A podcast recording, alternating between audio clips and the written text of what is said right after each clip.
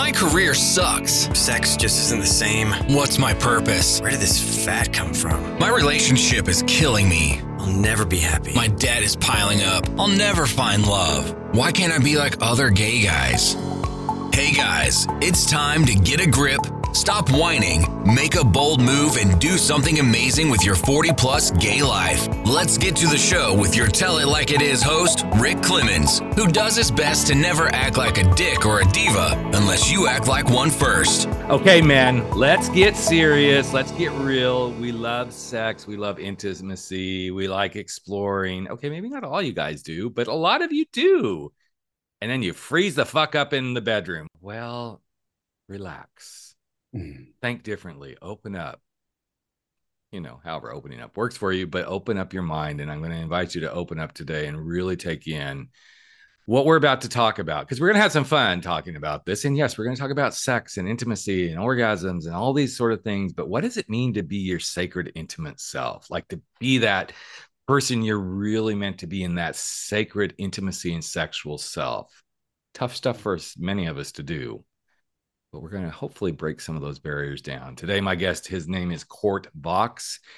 He is one of these people on the planet that I'm so glad is here because he's helping break some barriers around sex and intimacy. He has done amazing work in this arena, and he most recently actually, well, I'm going to let him tell what happened in the L A Weekly magazine for him, but um, I want you to just step into this sacred space with us, and I am calling it a sacred space because this is where the work really starts to happen, is when you can really step in, yes, have some fun, mm-hmm. but allow those thoughts to take you to a deeper space, and um, I'm just ready to have this conversation. Court, I'm so glad you're here. Thanks so much. Thanks for having me. Thanks for that intro too. That was a good intro. Well, thank you. Thank you. I kind of, I just kind of like look at this stuff. I guess it's the speaker in me. I'm like, I know how to ad lib this stuff once I see it. So did you just pop out of mama's womb and say, I'm going to be, I'm going to be a sex therapist and intimate and all that? Or did it, it, it had to have come along with some, some of your own work would be my guess. Yeah, you know, I, you know, in my early years, I, I remember being very sexual and very sexually curious um, as a young child. Um, I had a neighbor who was was the same age as me. When we were four years old, we used to give each other blowjobs on the side of my house. And mm.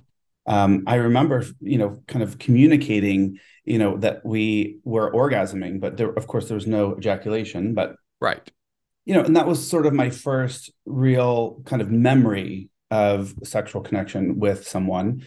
Um, and then, you know, I've always been really sexually curious, you know, asking friends to play doctor with me and then getting mm. in trouble for it and, and things like that. Um, and then, you know, there was a sort of period of, I think when I turned seven or eight, where I kind of went into a little bit of a closed space, yep. a really internal space. My parents got divorced and separated. And, um, you know, I just took on new roles within my family. Um, and, you know, I didn't come out until I was nineteen, and my exploration of sexuality and self was, was still really curious, but I think it was a lot of, um, self-exploration in terms of, I, I went to a school called University of Santa Monica, which mm-hmm. at the time had a, they offered a degree in spiritual psychology. Um, my mother also Um, had me um, do Landmark Forum when I was mm. in my teen years. And I did a, another um, uh, seminar called Insight Seminars, which was John Rogers' work. And so I've always kind of, my mother has always led me to these sorts of things, not right. sex, but sort of like everything around it. And yeah. it's definitely, it's definitely colored my, my experience and my, my curious thinking. Um, in my openness to new ideas and new ways of thought and, and being in the world. So it's interesting that you say that, because as soon as you said that about your mother kind of guiding you there, my parents were, well, I wouldn't say they were radicals, but they were hippies in the sixties and seventies. Mm-hmm. I mean, and they were part of the, you know, kind of free love revolution. And then to watch what happened when I initially came out at nineteen, and then I went back in the closet and then came out at thirty-six, to watch the, the about faces they took in that realm. And I mean, there was never any shame around walking around the house naked in our home. Same. Sex was something that kind of was just present, sometimes not in the best way. And then to see the hypocrisy that showed up when I'm suddenly like, I'm your queer son. Oh no, you can't be that, you know? And of course, religion and everything played a whole, I'm like, how did we go from that back there to no, right? Right. And it really formed a lot of my own personal shame around who I was. And as you were talking about being seven and eight, that's when a lot of that shame showed up for me, because I did have a um, traumatic experience by mm. being sexually awakened, which actually wasn't as traumatic, and people who've listened to the podcast know this, because it should never happen, number one. But it also is like, oh, all the light bulbs went off in my head. Oh, this is why I look at men. Oh, this is why I want to see naked crotches. All mm-hmm. I'm like, this is what I understood. And like you, I was always very sexually curious. And I'm glad I had that curiosity, because I feel in my bones, at my deepest internal soul, that that's what's helped me keep a very open mind about sex, intimacy, sexuality, touch, all of this sort of stuff. Yeah. And I bet in your work, that's one of the things that you find most is people have to get deep into themselves to really become comfortable in this sex and intimacy space, correct? Yeah, I mean, I, I think um, I'd be remiss to say that, you know, the work, um, the work does, if I didn't talk about the the psychology and the mm-hmm. narrative that exists with our sexuality, you know, our, if you are just speaking about the body as a system, you know, our genitals are our root, right? It's the root of our torso. Um, and, you know, a lot of modalities, they focus on the belly up or the heart up or the, the brain up. Um, and those are wonderful, except a lot of them are just leaving out the genitals completely. And so my work, I really look at, okay, we're starting at the genitals and moving up, connecting mm-hmm. all of the systems within the body. Um, you know, as a somatic, somatic means of the body. And so as a somatic, I'm working with the body and noticing what's happening from a physical standpoint, but also how that connects to emotionality and how that connects to um, the psyche and, and the narratives that we've been, um, been told and also um, adopted over time. So things that happen to us in our childhood and in our teen years and um, stories that we've been told about sex, those all have a really big impact on our sexual experiences. And so if you've been told your whole life that being queer, being gay is wrong, that mm-hmm. gay sex is abominable and that you're going to go to hell, you know, from the time you are five years old, yep, that's a really hard um, narrative to shake, because it's not just living in your brain. It's like, it's in your body, right? Your experience of your physical body as an erotic body has been tainted by outside stories. And so mm-hmm. it's, it's not just telling a different story. It's rewiring your nervous system to, to know, to actually know within the fibers of your body that there's something different, right? Rewriting, yeah. rewriting your own script. Um, so I, I think that's, that's a really big part of my work, um, with a lot of clients. And, you know, some clients are coming not because they have, um, a huge amount of issues. They're coming because they want to expand, right? Yes. Like, I feel like I have a great sex life and I just would like to expand what I already have. Mm-hmm. And I feel like I'm sort of like hit my peak, and where mm-hmm. do I go next? What's right. next for me? And so there's, you know, a couple of different types of clients that come. One is the one that's like, I am stuck, or I've never had good sex in my life, or I've never been able to connect, or I'm having tons of sex, but I don't feel I'm getting what I want from it. I don't mm-hmm. feel connected. I don't feel my body at all. Yep. I get a lot of clients that are uh, recovering. So recovering from meth, recovering from alcohol, and they're, they're, only reference point for, for their sex life has been with alcohol or drugs involved. And so when you take that away, yep. it's like, what, what was the reason for the alcohol and the drugs in the beginning? And then also it's so tied to the sex itself that it becomes frightening to go back into a world of having sex, um, because they don't know how. Mm-hmm. Their experience, um, the thing that allowed them to open, allowed them to be shame-free, is gone. Yeah. And so now they're they're faced with all the things that were there in the beginning. And, you know, the invitation is not to push them away. The right. invitation is to invite all of the things, the things, invite the shame, invite the embarrassment, invite the narratives, and also invite pleasure, also invite um, orgasm, also invite awareness. And, you know, when we invite all the things to the party, there's a lot of information there. And um, we're also not saying that there's bad parts and good parts. Right. These are, these are just all the parts. Mm-hmm. And um, there's something to be said about allowance and allowing all these parts of ourselves to have a seat at the table. Well, if we don't allow them all to have a seat at the table, in my mind, we're continuing to exacerbate the shame and the guilt. It's like, yeah. there's something wrong about that. There's something that shouldn't be discussed. Let's keep that. Let's hide that under the carpet, so to speak. Mm-hmm. And yeah. in my work with, with gay men too, it's, it's an interesting space because most of them come into the work coming out of the closet with a lot of shame, especially since all of my clients, a majority of my clients are guys who have been in heterosexual relationships and mm-hmm. embarking into their truth, right?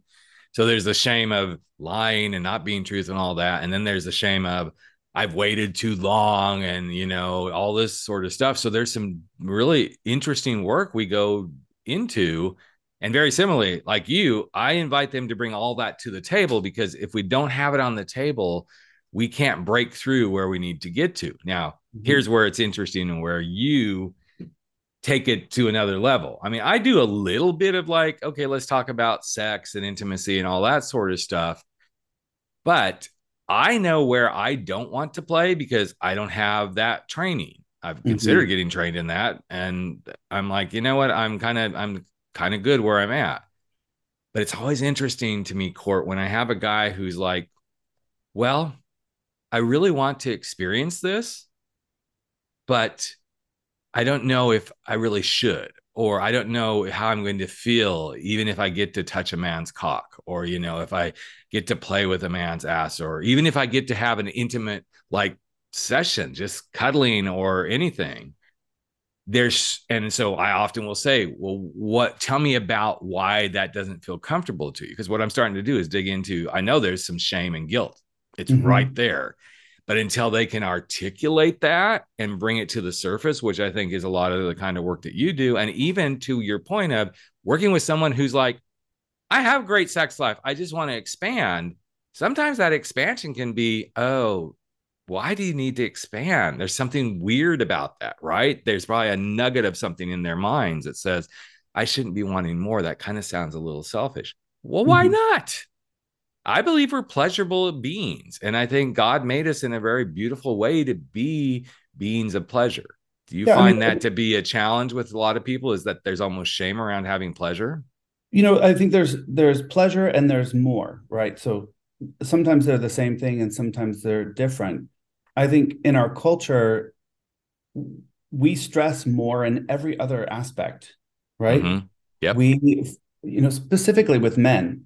Be more successful, be more fit, be, right. you know, have more energy, more, more, more, more, have more money, have more right. partners, you know. But then when it comes to actual pleasure of like, um, you know, do things for yourself, yep. do things that bring you pleasure, whether, whether that's, you know, having sex with somebody on the weekend or taking an hour walk by yourself when you have, you know, three children and, and a husband at home or whatever it is. You know, that becomes a selfish act. Mm-hmm. And there's a noticing of, you know, specifically with men who are head of households and heads of families and make all the decisions and are the breadwinners, it's they're givers, right? Mm-hmm. And there's something beautiful about giving. And then there there comes a, a moment where where I'm like, you know, there's so much output, you know, yep. just noticing as I'm spending time with them of like, I'm just noticing a ton of output. And like, how do you find joy? What brings you pleasure? I don't know. I don't know what that is. Well, it's time to start considering that you're that you're running on empty, right? Yep. Your well is not full and you just keep on giving, right? And that goes along with desire too. I think just to speak a little bit of what you were speaking to um, before, which is, when there is a desire, you know, there's two parts of it. The desire of, I want this, can I have it? And what's keeping me from it? And then also, like, what if I get this? There's also like the fear of like, what happens when I get this, right? Whether that's, I'd like to be seen more in the world, or I would like to experience what touch of another man feels like, or to, you know, experience anal sex or experience blowjobs with another man, whatever that is. There's this like, what does it mean for me if I get it? Mm-hmm. If I actually experience it, what does that mean for me? And and that that means that I might be gay forever. Right. Um, right. It also might mean um, that you're just sexual. I mean, there's a lot right. of men, um, specifically as I've spoken about, you know, being pansexual, a lot of men that have spoken about their interest in in being with other types of bodies. And that's also shamed in our community, yes. right? Heaven yep. forbid you have interests other than gay, other gay men, right? And so mm-hmm. it's noticing that that um, sexuality and our erotic bodies are so much bigger than we give ourselves credit. And there's a beautiful thing about having all these boxes that we've created recently of, you know, pansexual, heterosexual, queer, gay, um, all of the the names that we're able to associate with. And then there's something really detrimental to it because it pigeonholes us. And, you know, sometimes I'm coaching people and I'm like, how do all these words sound? How do they feel in your body? None yep. of them resonate with me. Mm-hmm. Right. Maybe you're just sexual. Exactly. That's how I exactly. feel about myself. I feel like somebody asked me like what my orientation is, what my gender expression is. I'm like, I just feel like I am a sexual human. Yeah. I feel like my gender expression oscillates, and it's not necessarily something that's visible to the outside world. Um, I, when I'm embodying more of my feminine, I don't know that you would notice, mm, right? Mm-hmm. But it's a feeling I have. And when I'm embodying more of something that feels more fluid, you know, it's not based on what I'm wearing or, or how I'm walking, but it is a feeling. And, um, I don't know that it would be, um, transmutable, um, to the rest of the world, if that makes sense. No, it makes fu- full sense. And one of the things that I bring up probably, uh, I would say almost one hundred percent of my time in my coaching is don't let somebody put you back in a box. Yeah. You know, because, you know, you may be feeling like, well, I feel like I feel more gay, but I might every once in a while feel like I could be with a woman. I'm like that, that you're just being who you are. Mm-hmm. And I remember sharing that once. I've shared it on the podcast too, but sharing that once. And I had a lot of people come back at me. Well, then you're not really gay. I'm like, well, my proclivity is towards men, mm-hmm. but in the right situation with the right woman, I'm not going to say it's out of the realm, you mm-hmm. know, because I, I'm attracted to people. I yeah. happen to love men more. I'm just going to, I mean, I like dick. I'm going to go there. Right. But I also look, I can look at a really beautiful woman, and that doesn't mean she has to be rock star beauty, but a really beautiful woman that I can really see myself connecting with. Mm-hmm. And if the intimacy happened, I'm not saying sex, it could be that mm-hmm. could happen possibly, but if I'm super super connected, there's there's nothing like feeling that connection with another human being. Yeah. And like you, I just feel like my my sexuality, yes, leans this direction, gay. But that doesn't mean that I can't have thoughts or possibilities in other arenas. Yeah. You know, I, I found myself attracted to trans people. There's mm-hmm. just that because of who they are, plain and simple, you know, and I wish we would give each other the, especially in our community. So I'm not knocking all of our community, but I think sometimes our community gets on our bandwagons and our high horses and goes, well, if you're not in this box, then you don't fit. And I think that's really sad, because as a community who's never been told that you fit to then turn on our own is a really sad state of how we show up in our community at times. Yeah. I think it's, um, you know, the word that's coming to me is belonging, mm. you know, and there is this feeling, you know, I think with queer people in general of wanting to belong, because for so many of us in our teen years, and it's, you know, luckily the teenagers that are experiencing coming out now are doing it earlier and earlier, and they're having the space to do it. Um, and in some cases being really brave in, in the spaces they inhabit where it's not welcome and they're still doing it anyway. But when I was, you know, kind of coming into puberty, I still felt like I didn't belong. I didn't mm-hmm. have queer people to belong to, and I didn't have straight people to belong to. I felt like I was just in the middle. And so yep. there is this sort of draw of like, oh, there is this community here where I can belong. And these are sort of the social structures and rules that exist right. within it. And it's like, okay, well, if I'm going to belong here, I'm going to adhere to these, you know, right. and um, that goes with the type of body that you're, that you're bringing to the table. It goes with mannerisms, your voice, um, the type of friends you're with. It just is so loaded, right? But it's yes. all cultural and, and societal. It has nothing to do with internal knowing. Mm-hmm. Um, And that's a, a lot of the coaching that I do too, is also like, what is, what is your internal knowing telling you, mm-hmm. right? Mm-hmm. If you can remove the scripts, like, what does this feel like? We spend so much time focusing on what things look like. Yeah. Um, and we're bombarded by visuals. Mm-hmm. And specifically with men and gay men, probably even more so, we're so concerned about what someone looks like um, as a form of attraction to them, that we, we turn off all of our other receptors. What do they smell like? Mm-hmm. Do their pheromones drive me crazy? You know, what does, what does their skin feel like? What does the, their energetic body bring to me? You know, our energetic body is six feet off of our yes. skin. Mm-hmm. And so just noticing that when people are in your energetic field, what does that feel like? Are you anxious? Are you nervous? Does your your nervous system regulate and drop? Do you feel calm? Like, what does that feel like? What does this person bring to you? Um, do they make you laugh? Right. Do they in, engage your brain in a way that makes you feel sexy and flirty? Right. Mm-hmm. These are also questions to ask that I don't think we're um, taking as much consideration into. I agree one hundred percent. And um, I just had a recent experience at um a work retreat I was at, um, mm-hmm.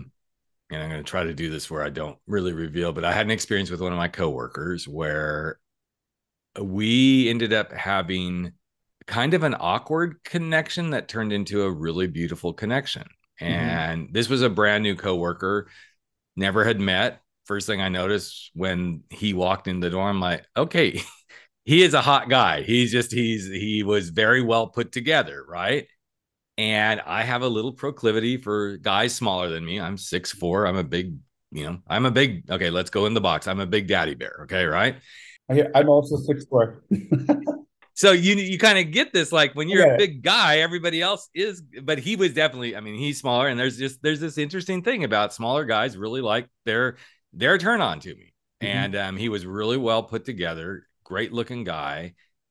And I didn't get a chance to meet him right out the gate, but I kept like doing the sly gay eye, like checking him out every so often and everything. And so he finally came up to me and he goes, "Can we talk?" I'm like, "Sure." And of course, my first thought was like, "Oh, he's caught me checking him out." Right. And he's like, "I'm just curious. Do you, do you like me, man?" And I'm like, I, th- I think you're a really cool guy. And we had this really deep conversation, mm-hmm. which led to the intimate moment where he just gave me a big old hug and he wouldn't let go. And he wouldn't let go. And he went, I'm like, this is really interesting to be having this really intimate moment with this straight guy mm-hmm. who connected to me. And now the messages we share back and forth, he's like, I just admire you. You, you inspire me. And I'm like, hey, you're right back at you, man. Cause he's going through some pretty big stuff right now. Mm-hmm. But had I not allowed that intimate moment to come to the surface in those intimate conversations, I could have just thought, he's, hey, he's a really good looking guy on my team. And, you know, mm-hmm. go guy, right?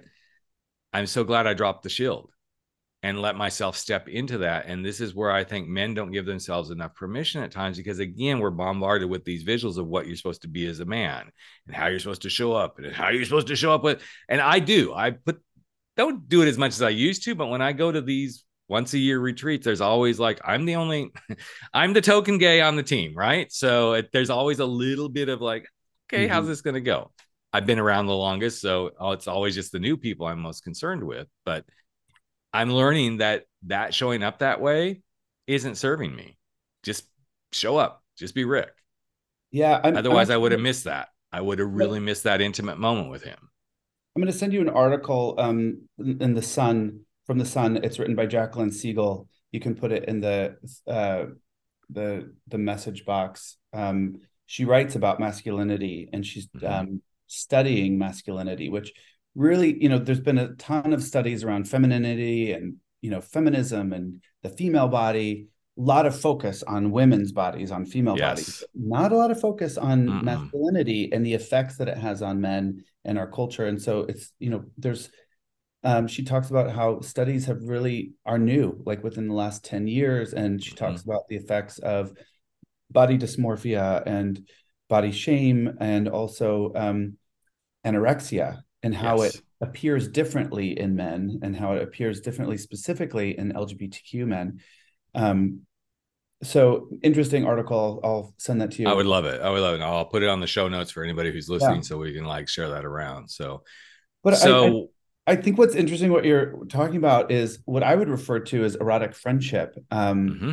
and I, you know, I think for a lot of gay men, having sex is sort of like our form of handshake. It's like, yep. well, we did it. And you know, let's be friends now, or let's right. be lovers. It's like one or the other, or that wasn't good and we're not going to be anything. Right? right. But I, I think there's something to be said. Like, I have cultivated, just probably in the last three years, what I refer to as erotic friendships, which are men that I don't intend to have sex with, to have mm-hmm. actual physical sex with, but the way that we can connect and talk about all the things and be really mm-hmm. vulnerable with each other, and show up for each other um, in sort of this really big life force energy, feels erotic in nature. And, and I feel connected to them in that way. But I'm really clear that sex is not part of that um, connection. You know, touch, through what you're referring to as like a big bear hug and or an embrace, feels so nourishing and nutritious. Um, but again, pretty clear that sex is not on the table for me in that way. I love that. And it's an interesting thing that I've seen in myself. Okay, so let's kind of go back to this particular incident. Okay. Well, just because, I mean, I still find him very attractive, but now there's like a new space where I'm like, even if the opportunity showed up, I don't know that I'd go there. Mm-hmm. You know, I just don't know that I'd go there sexually. And I've noticed this over the years when I've had people who enter into my life. I have a really good friend who we worked together on a retreat. He's straight as they come. He's a player. I love him.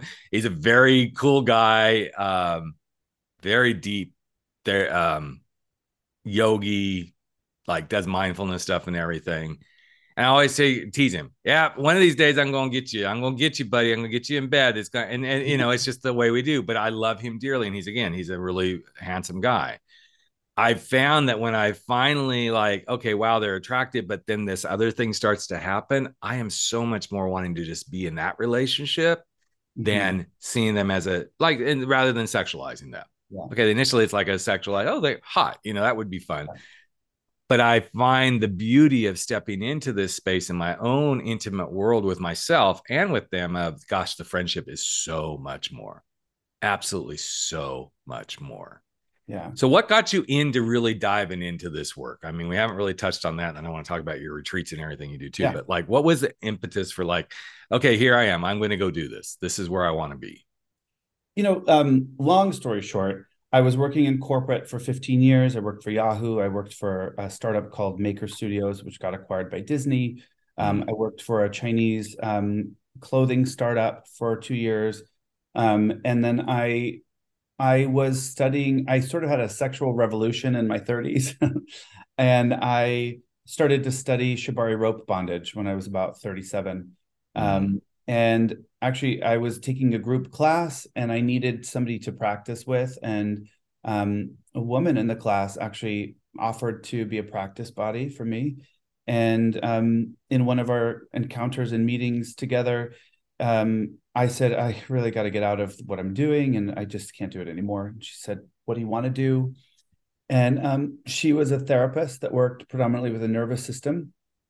And um, I said, you know, I want to be a sex therapist, but not one that just talks to people. I want to be one that like helps people connect with their bodies and um, experiential learning and things like that. And I said, I don't think it exists. Mm. And she said, have you heard of sexological body work? And I mm. said, nope.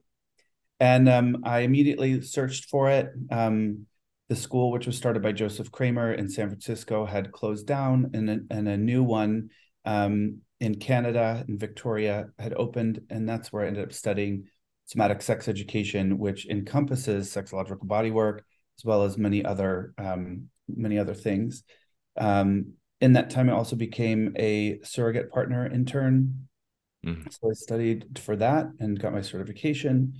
Um, and just in the last three years, as I've been doing this as a profession, have really delved into um, more tantric principles as well as B D S M. Um, and I'm very comfortable teaching aspects of power dynamics, um, mm. bondage, um, dynamics in sadism and masochism as well. Um, and, you know, I would say Tantra is my least favorite. Yeah. um, I think it's it's the highest profile, um, yeah. specifically in Western culture. It's sort of like a soft entry point into people mm-hmm. who are curious. And I think it really is dependent on the teacher you're studying with. I think there's a lot of people that are using Tantra as this base word for things that aren't necessarily Tantra. Um, right. And I'm, I, I'm often confused about the teachings that I have received. Um, and so I'm I'm leery of Tantra teachers. Mm. No, and that that's being completely fair and honest. I mean, I yeah. I can I can relate to that one hundred percent. I mean, I'm not going to knock Tantra teachers. I think there's a beautiful space no. for that. But sometimes I think that it, it's almost like that's the lead in to like not exactly what's about to happen. And I think well, sometimes I feel like, it can be really confusing to people. I feel like, um, you know, when Tantra came to the West, it there was, um, it offered a, a way of speaking, a language that yep. was specific to the time and also allowed for people to talk about sexuality and sex and genitals in a way that was sort of cool and like overt. Yep. And I feel like in the time, at least the way that I work is like, let's just call this what it is. Exactly. These are, yeah. Let's not beat around the bush. This is my cock. This is my chest. My yeah. heart, you know, and it's the same thing. It's like these centers, you know, the chakra centers mm-hmm. are actual systems in our body. And it's just like, let's name them and call them for what they are. Um, well, it's, it's the truth of being unapologetically who you, I mean, I'm going to come into my brand a little bit. It's about being unapologetically who you are in the world and being unapologetic about how you talk about things. Mm-hmm. I, I, I mean, people come on this podcast or on both podcasts. Life on Claw is a little bit different because we don't, we don't go it as far and as deep sometimes, but like, well, can I swear? I'm like, I want you to be who you're going to be. Yes. Mm-hmm. I mean, I, I, I, I, I label all my podcasts explicit because I don't want anybody to feel held back. Other guests are like, yeah, I don't need to go there. I'm like, cool. I, I mean, I really judge it. Right.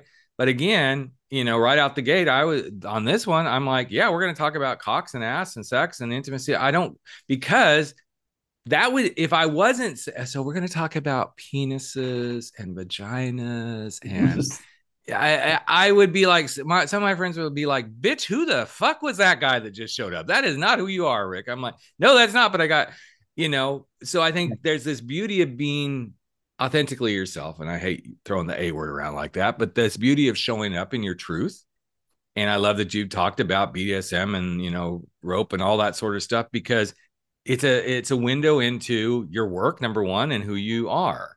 And I don't think, so here's Rick's shameless little plug. I don't think you would have been named one of L A Weekly's top ten vision visionaries without being truthful in your work, right? Did you like that segue? No, that was a good plug. That was a good plug. Yeah. But I, I, I don't think you could be doing the kind of work you do in court without being honest and upfront with what you do. Yeah. And, and to be honest, it's challenging sometimes. The world is not, um, the world is not exactly kind to mm-hmm. businesses like mine. Um, you know, anybody who's like considering doing this, you know, consider that, you know, this is not breath work. This is not yoga. This is mm-hmm. sex. And the way that um, people view sex, whether it's educational or otherwise in this country, is there's just so, so much. It's loaded. Um, you know, I've been kicked off of payment platforms. I've been denied access for advertisement on most platforms, yep. including Instagram, Facebook. They won't run my ads. Um, so working in this business is challenging to find creative ways to get my voice heard um, and get the message out. Yep. It's like working around the system. Not well, it is. And it's like everything is taboo. You know, yeah. I mean, even when I, I mean, in my coming out work, initially, I, I faced some of that too. Every once in a while, I still do. I don't try to advertise or anything at this stage. I'm just like, you know, people hear me on this and other places, and that's how I get my business. But it it is a challenge. And I always go back to, what if we weren't so pent up? What if we weren't so like, just sex is still the dirty word. And, and it's not, you know, which I know we're not everybody is, but I'm just, in society in general, I mean, as I'm watching some of the beautiful stuff, not so beautiful stuff happening in our lovely little country around all these dynamics right now, it's like, this is why people are so angry, is I think if everybody was much freer in who they are, in their sexuality and intimacy and connection and all of this, I think we could heal the world a whole lot faster. But we got these things that are just penting people up, and it's kind of like, if you can't orgasm, you get really pent up, you know, and guys, you kind of quote, get the blue ball, so to speak. But um, so as all of this is unfolding for you, I know it's led you to create some beautiful experiences, some workshops and retreats and stuff that you get to bring people into your world. Yeah. On the other side, it's got to be really rewarding when they come into a retreat like you're doing this fall. And I know you got a workshop. We're going to talk about that in a minute, but it's got to be really rewarding on the other side to walk people, watch people walk out of those transformed. Yeah. Or I, even in your individual work too. You know, in all my work, uh, there is this moment that sort of um, it happens where you, where I get to see people's faces sort of like wake up. Yeah. Of like, oh my God, that is possible for me. Mm-hmm. I I not only know this to be true, I feel it in my body, mm-hmm. right? And that's mm-hmm. the difference between a somatic teacher and, and, a, and a, just a traditional coach. And look, there's so much value in traditional therapy and, and talk coaching. And then there's also this piece of when we can include um, the actual knowing in the body, mm-hmm. there's something else that kind of like snaps to. Yeah. Um, you it know, unlocks. Yeah, it unlocks. And so that to see that happening in real time is incredibly rewarding. And it's like, yes, this is this is why I'm doing this. Yeah. So you've got some workshops and retreats coming up. So let's talk about that a little bit, because I want to make sure people, yeah. people, I mean, I've done this work, different areas. I've done this work. And I remember the first time I walked, I remember when my husband and I walked into the first experience working with, you know, a somatic sex coach, and I was like, I'm not sure. And I, it was just, it was amazing. It was amazing to see on so many fronts, things that happened and how we felt and how open we were. And um, even the littlest things, like, I, okay, I, I'm going to go there, boys. I remember in the middle of that, and it was really interesting. Like, I don't think I felt my, felt my cock that hard in ages because I had dropped so much bullshit out of my thinking. And, and it was amazing to feel that, but then it was the aftermath of confidence that I felt. I was back to being a much more confident Rick. And I know that sounds crazy, guys. Like, okay, you got a hard cock and you got confident. It wasn't just the hard cock that gave me the confidence. It was the me stripping away some layers of beliefs and values around stuff mm-hmm. that really made it happen. But um, let's talk about those workshops and retreats, because you've got one coming yeah, up in San so Francisco. I- I have one coming up in San Francisco the first weekend of May. Um, I'm co-teaching with Finn Deerhart, who is a sex and intimacy coach that does online work. Um, really love working with him. And um, we just completed um, one in Los Angeles um, a month ago, which was extremely successful and fantastic. And so um, we're actually at capacity for San Francisco, but we're opening, we're at twenty men um, mm-hmm. and we're opening it to another five to ten men to, to join us. So there's, there will be um, some more spaces opening. Um, and then I have a retreat coming up in San Miguel de Allende, Mexico, September seventeenth through the twenty-third, which is residential. So um, room and board is is um, covered. Food is also covered. Um, and the theme it's of that- It's a beautiful, is, beautiful location. It's beautiful. Um, it's a really stunning property. It's owned by uh, a gay man, um, which mm-hmm. is great to foster that. And he is very invested in um, supporting the community that is around the area of the retreat center, um, invested in putting all the children through school. And it's kind of, it's a really neat project. It's um, awesome. Not just the retreat center. It's like has legs beyond it, um, beyond right, right. it. Um, so that is, that retreat's called Sacred. Um, it's really delving into what sacred sexuality means to you. Um, that could look different for you as it looks different mm-hmm. for me. Um, and it's really like, you know, figuring out what that is. How do you connect to the divine through your own body, through your own experience? Um, and in addition to uh, having one-on-one um, complementary body work every day from a practitioner for ninety minutes, working in sexological body work, um, there'll be group activities as well as a lot of ceremony. So we'll be doing mm-hmm. cacao ceremony, sound healing, and also Temescal, um, which mm. is uh, a sweat lodge that will mm. be led by a female shaman um, who is based in Mexico and is Mexican. Um, so l- really looking forward to that retreat. That one is for nine men, and there are two to three spaces available okay. left for that. Excellent. Um, and yeah, the, the thing I love about doing group work, um, I love private work because it's so deep. Like yeah. for people that are really wanting to like go in, private work is a great place to start. Mm-hmm. And, um, you know, for people who are not ready to be in group, it's also a, also a place to be. But the thing I love about group work is that there's a lot of individual learning and a lot of um, individual opening, and then it's brought to the community. Yeah. It's brought to the community and the collective. And that collective spreads way beyond the the walls of those twenty humans, um, because as we permission ourselves to to enjoy and to explore, and we go back and share these stories with others, we, by just way of being, permission other people to do the same.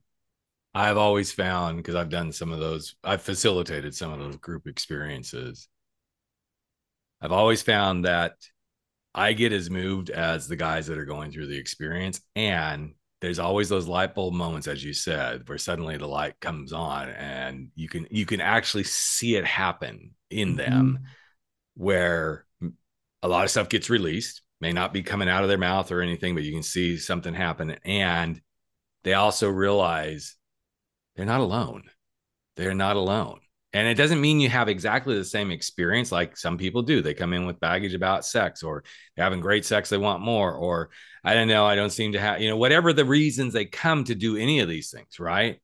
But to see those beautiful moments when suddenly they open up and um, they start to see that sometimes little glimmer and sometimes that big glimmer of like hope that mm-hmm. things can be different for them. And I love that that's a lot of what you do. You're helping people regain hope about how they can be intimate and sexual and be sacred in their sexuality.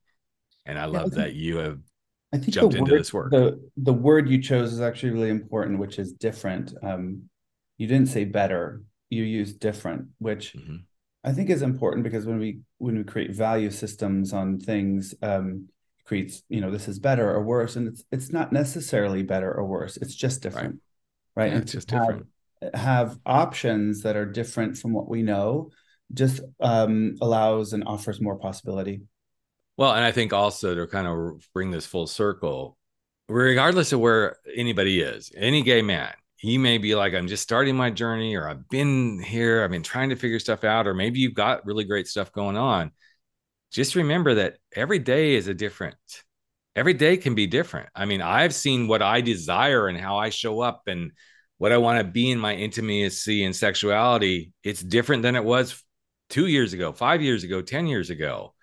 But that to me is the beauty of the journey. You keep unlocking and rediscovering things. You know, I'm going to be sixty in a couple of months, and, you know, I don't feel any different about, you know, sex or anything, but there's different ways I enjoy doing it. There's different ways I enjoy being intimate. There's different ways I enjoy being in my body and not in my body. You know, and I invite every guy who's listening to just, if nothing else, explore these concepts, reach out to Court, reach out to, even if you're like, I don't know if Court's for me, there's plenty of other people, but I want you to reach out to Court because I think you just, he's a great guy and he's done some amazing stuff. He continues to do it.